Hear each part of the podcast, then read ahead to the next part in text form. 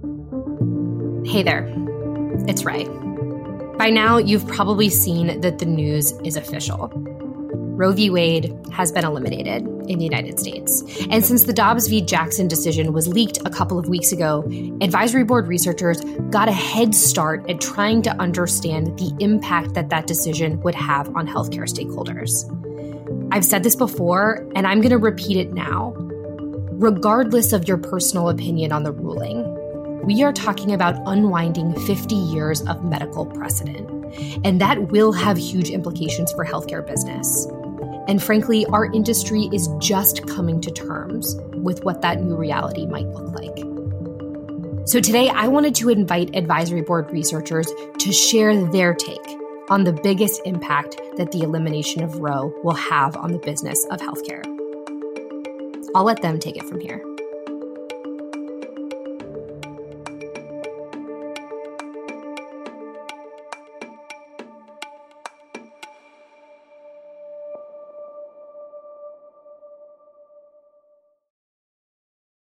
My name's Sebastian.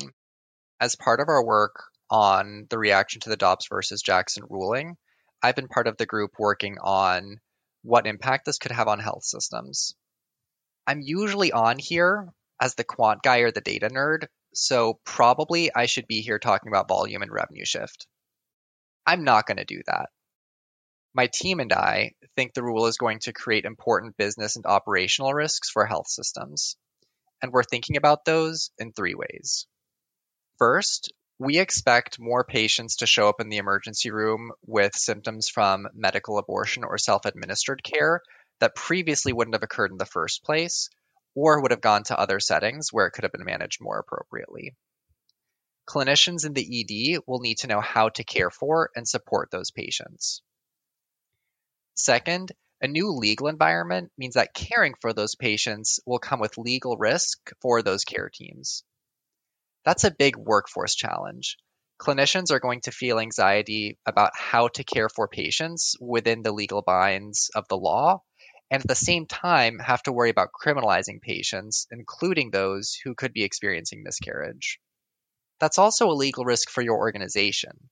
Hospitals will need to adhere to new laws related to abetting abortion care but they also need to provide appropriate care for patients or risk malpractice lawsuits. Here's the scary thing about all of these.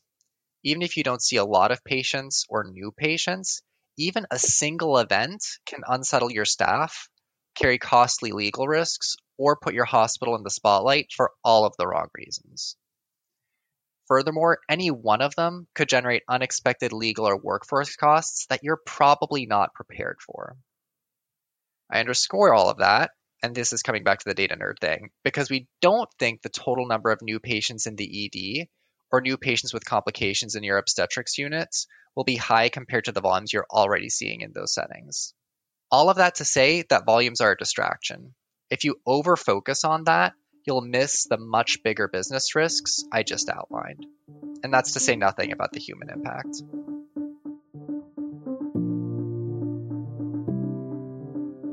Hey everyone, I'm Tara, and I research women's health and outpatient care at the advisory board.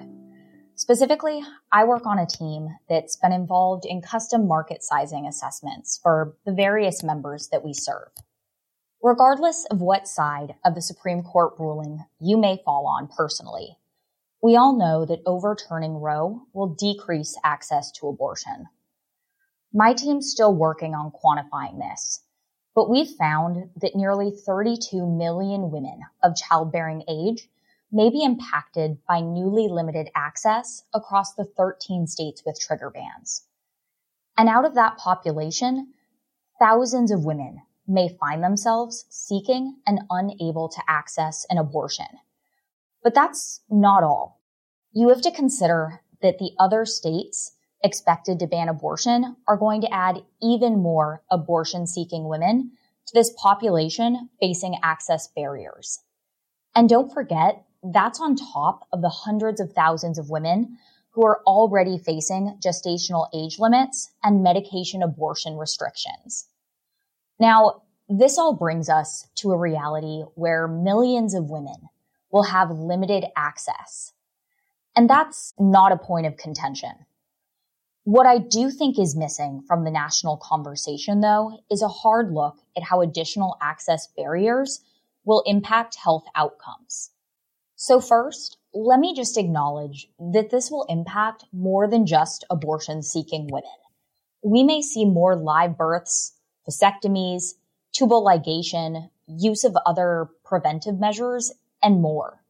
But for the sake of time, I just want to focus us for now on the population of women who may become pregnant and seek an abortion.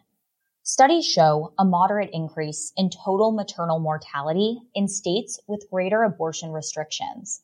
But to understand the full impact of access changes on health outcomes, you really have to consider how decreased access creates three precedented alternatives for these women. The first is they can travel for abortion services. The second is attempting a self-induced abortion, the third option is carrying an unintended pregnancy to term. And each of those pathways is associated with adverse health outcomes for these women.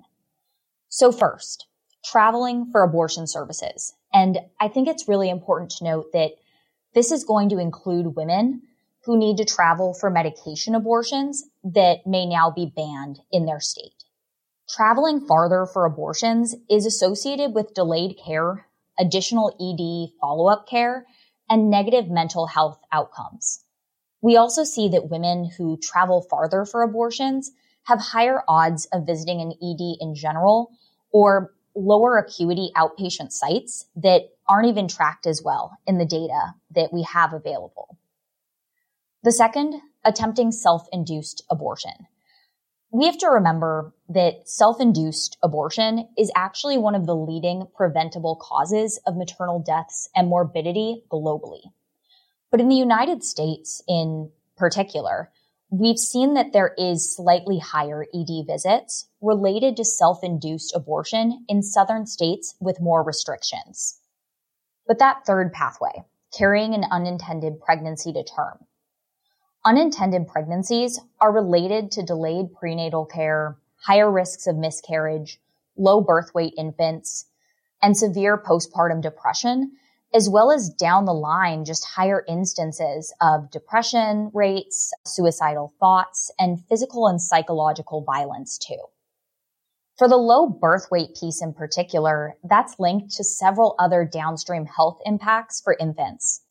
But studies show that states with greater restrictions have greater odds of infant mortality as well. Clearly, there's strong evidence on all of these points and that these are outcomes we can expect.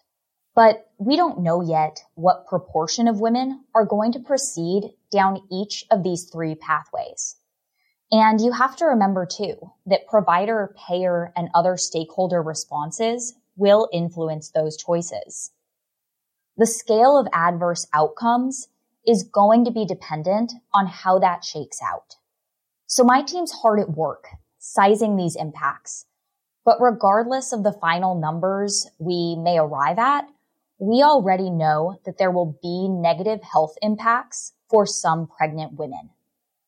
Even if the total increase in these negative outcomes and in complex and adverse births is small relative to total volumes, it is still tragic. And remember where I started.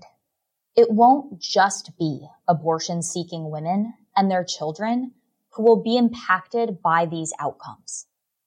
There will be a shift in downstream community care needs, and there will be a shift in care utilization patterns.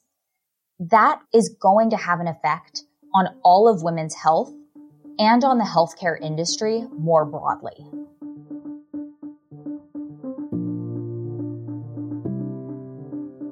I'm Sarah. I lead our research team dedicated to physicians and to ambulatory providers. And so I spend a lot of time thinking about the physician workforce and the clinical workforce more broadly. And so my immediate reaction to the Supreme Court decision was thinking about the impact that this has on provider autonomy. We know that physicians and all types of clinicians really value their autonomy and want to be able to make the choices that they need to for their patients. the legal field for providers just got so much more complex. Imagine being a provider and seeing a patient and having to ask yourself the question, will I get sued for performing this procedure? Or will I get sued for not performing this procedure that might be medically necessary? It adds a whole other level to already complex decision making processes. And I, I, can't emphasize enough that a legal decision was just made that impacts that the autonomy that physicians have for their own care decisions and that we expect that there may be more legal ramifications and decisions to come as a result of this that will impact clinical care. The second thing that I've been thinking a lot about in the last two years, honestly, is the supply and demand for clinicians across the country. This ruling has the potential to shift where clinicians are willing to practice. And we've already seen that similar rulings or state level rulings have impacted where and how physicians are trained. Some physicians just can't be taught to do abortions in medical school because of where they are practicing or where they're training. We've seen some states that actually have to send their physicians to another state to learn how to do abortions in the course of their training. So we're already seeing this major impact to how physicians are trained that will be even more widespread. The other supply and demand question that I have is will we see any movement of clinicians in terms of where they are willing to practice and where they're not willing to practice? So before in many states, you might have had the autonomy to decide where I want to practice within this state if it aligns with my beliefs. So I do want to be able to perform abortion. So I will work at somewhere that I can, or I don't want to perform an abortion. So I'm going to choose a provider in my state that doesn't do that. That decision making isn't there anymore because we're going to see states where where you have to choose can I practice in this whole state or not? Do I feel comfortable performing medicine in this state or not? And I think that's going to exacerbate a workforce that already has supply challenges. And then the last thing that I've been thinking about is the fact that we already have an incredibly burned out workforce. So after the last two years of a pandemic, the workforce is tired. We're still in the middle of a pandemic. We're still seeing skyrocketing rates of provider burnout. And then we are going to make it even more complicated for a clinician to do their job. So I'm a burned out physician. I want to do something for my patient and I have to add the level of can I do this or not? Am I going to get sued for this or not? Is this allowed in my state or not? So providing care to pregnant people just became even more complex and challenging for a burnt out workforce. And the other layer of that is the potential for moral distress. So when you have a provider that can or can't perform a service mandated by the government that they may disagree with the mandate in their state, that adds a level of moral distress around can I give my patient the care that I think they need? Are my personal beliefs being taken into account? Are my personal beliefs being cast aside? Is my clinical training being cast aside and what I think the patient needs by lawmakers? And that adds a whole other level of moral distress on this already burned out workforce. So I have concerns for the implications on the physician workforce and the provider workforce more broadly in the months to come.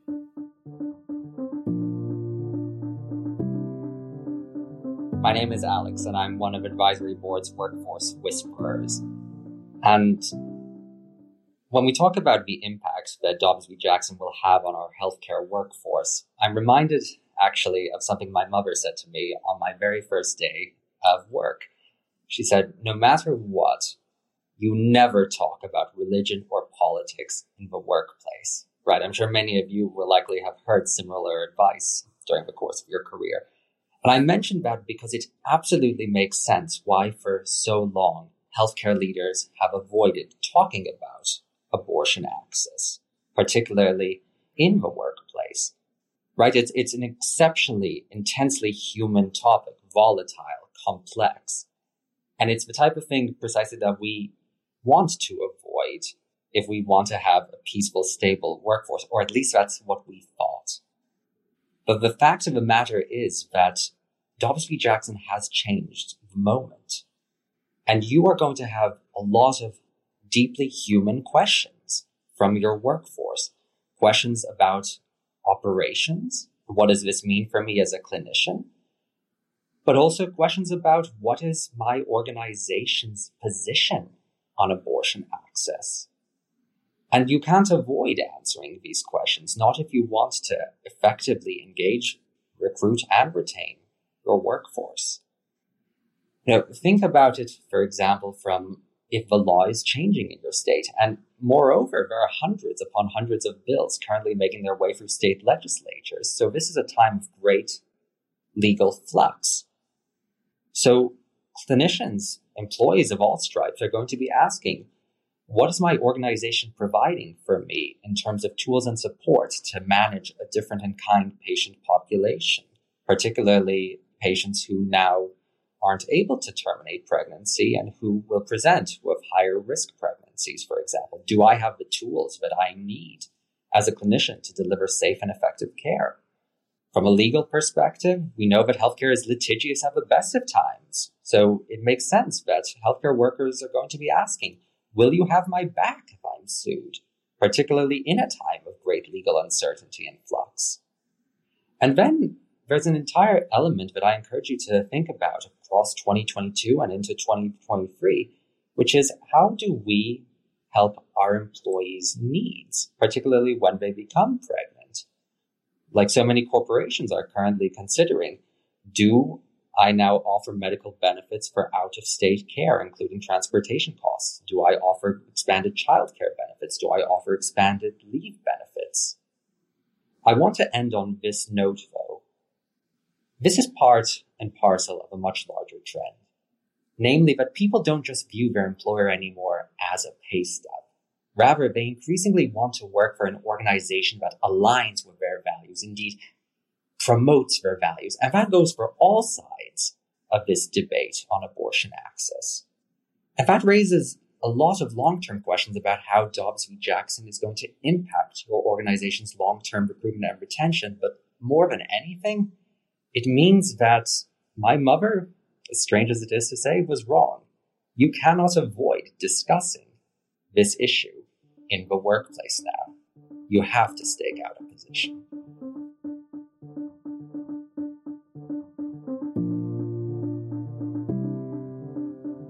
Hi, I'm Natalie. I spend a lot of time covering how the different industry players intersect with each other strategically, but I've spent most of my career focused on the health plan and purchaser space. There are two big things to generally pay attention to here for, for the payer world. It breaks down into healthcare costs and the benefits that they actually cover. In the realm of costs, I think this introduces a number of uncertainties. And anyone who knows the health plan business knows that that is a very scary word. Accurate predictions of spending are what the business turns on. And so we've got questions about will there be higher healthcare costs from increased pre, peri, postnatal care? More births, more complications from high risk pregnancies and self induced abortions. There are a lot of questions, and that's going to be really hard to predict accurately in the first few years.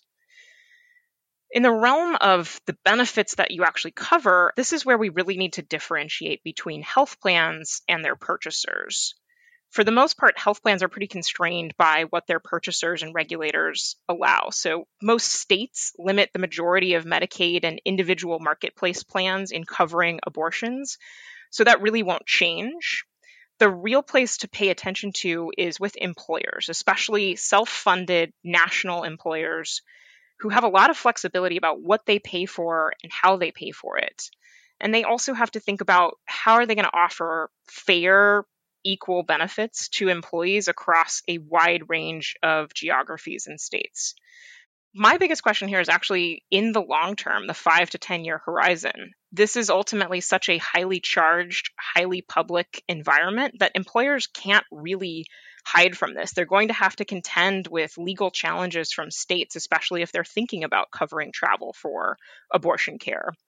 I think a big question on the horizon is whether we are ultimately going to see two very different types of national employers, some of which cover abortion care and some of which don't and are very public about that.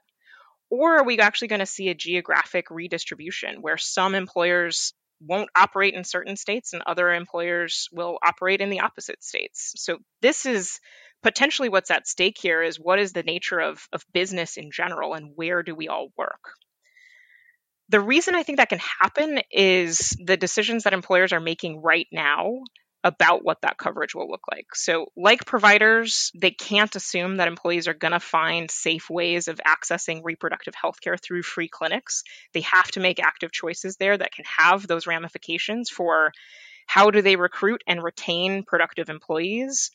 Are their products appealing to their customer base? Even what locations are they able to operate in? So the national employers have to take a stance here, which is something they don't want to have to do. This is a scary place for them to be operating. But they can either actively embrace abortion care support, and we're certainly hearing stories of companies like Starbucks, Citi, Apple, Amazon, all saying they're going to pay for employee travel costs related to seeking medical care that's not available near their home, including abortion care. Some are even saying they're going to pay for rapid medevacs if complications arise during pregnancy while an employee is traveling to restrictive states.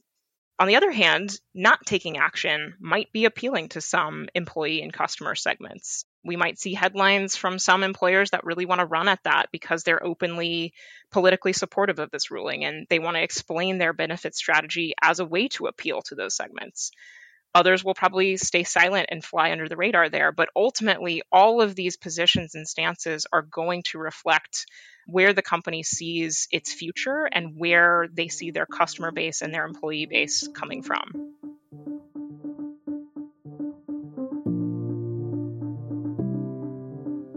Hi, everyone. My name is Solomon Banjo, and I work with life science organizations here at the advisory board. Now, when we think about abortion access, abortion rights, it's easy to think about how the overturning of them impacts patients and impacts physicians and clinicians more broadly. What I don't think is as obvious as the implications that has on my clients, the pharma, device, other manufacturers who create products and services that those patients will end up using to manage their health. And so there are a few things that come to mind for me. One is that in all likelihood, this is going to change the demand for the services and the products that my clients make, whether that be medication assisted abortions or even just contraceptive care or other resources and um, related to maternal health. The other thing that I think this will impact is the support needed to provide to clinicians in order to make sure that they feel more comfortable navigating this complex environment. Now, on the one hand, I would say from a interaction perspective, life science leaders need to be thinking about how they're equipping their commercial and medical teams to have the conversations to provide the resources for clinicians. I would also say that we need to be keeping in mind the pharmacists who are often the people actually interacting with patients in these relevant situations, whether it be around contraception, Plan B, etc. Now, what I don't know that I do believe will have an impact on the healthcare ecosystem, and especially from the perspective of my clients, is the way in which the removal of a bedrock assumption we have had about maternal and female health, the right to abortion, will impact our understanding of the health needs, the consumption patterns of patients a huge amount of the work that my clients do is just understanding their respective patient populations. What do they need? What are the unmet needs? And taking away something that has been so foundational, that has been a bedrock for decades and decades, is likely to have second and third order impact we can't foresee. But I think that we need to be actively listening and observing for those areas where our assumptions need to be updated.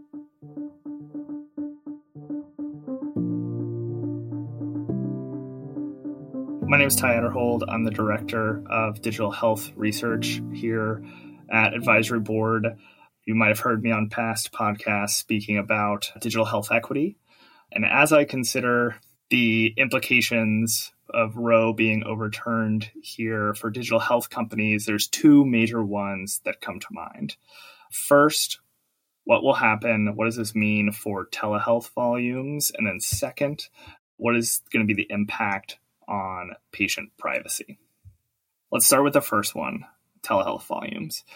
We expect telehealth abortion volumes to go up. And this is because it's one of the simplest ways for women in states where abortion has been restricted to maintain access. It is hard to know, however, how exactly volumes will shift, which providers they will shift towards, and where those numbers are going to go overall. Patients, we expect, first and foremost, will be willing to drive across state lines, take their telehealth appointment in the car, and then receive abortion pills either at their home or even set up a PO box in another state to receive those pills. So that's the simplest way we expect this to go. We've also seen some states pass laws that will protect providers if they provide out of state abortions. Connecticut is one example here. This will be very important for providers as there's some legal murkiness around if they need to check the IP address of the patients who are dialing in for telehealth. So we'll certainly see an increase in telehealth abortions in those states that pass these laws protecting providers a final note here is there's also international organizations that are planning to continue to provide telehealth abortions to all 50 states, as there's little legal recourse that states could take towards these international organizations. So, all in all, we're certainly going to see volumes go up, but between these international organizations and organizations across states where they might have protections, it's really hard to know exactly where these volumes are going to end up certainly I would expect that states that do allow telehealth abortions and that provide protections to providers for providing out of state abortions, we will see significant volume increases and access issues in those states, likely because of those volume increases. Now, to the second implication here, which is around patient privacy. We've seen women use data and tools for their own healthcare purposes, digital health tools, stuff like period tracker apps or asynchronous telehealth tools to communicate with providers. And I think there's immediately going to be quite a lot of patient fear around continuing to use these tools. There's already been reports of states who have been able to identify women who have received abortions based on some of the data in these apps. And I think this will immediately bring fear to a lot of women who may want to avoid using this because of potential legal ramifications that they could face. Also, want to note there very well could be legal ramifications for providers as well. I expect clinics will be more concerned about their cybersecurity, their data privacy, their patient data privacy than they ever have been.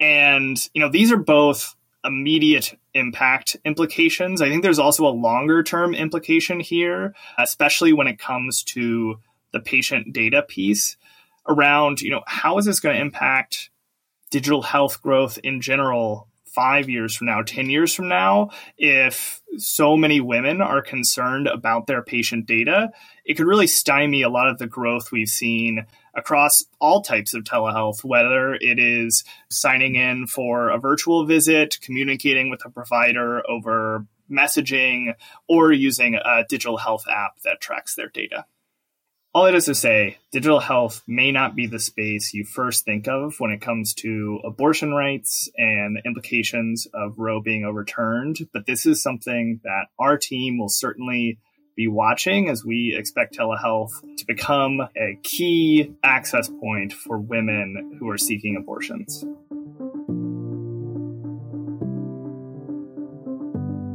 The biggest impact for you, our listeners, is that you're going to have to take a stand on what the elimination of Roe means in your market. Because the truth is, health leaders used to be able to kind of opt out of dealing with abortion care because in most markets, there was an alternative that pregnant people could use, even if accessing it wasn't necessarily easy. The elimination of Roe marks a change in the way that providers, payers, and life sciences companies intersect with women's health. It means that leaders like you are going to have to address whether or not you continue to offer abortion services. It means you'll have to question the types of protections you offer your staff. You'll need to assess how you're dealing with your employees, the benefits that they get, and the protections they have. This also marks a change in the kinds of research you are going to hear from Advisory Board. In the show notes, I've added a link to a new landing page that will house Advisory Board's latest guidance as it develops, including some of the materials that my colleagues talked about in this episode. Because remember, as always, we are here to help. Appearing on this episode was Sebastian Beckman, Tara Viviani, Sarah Hostetter, Alex Polyak, Natalie Treves, Solomon Banjo, Ty Aderhold, and me, Rachel Woods. You can call me Rae.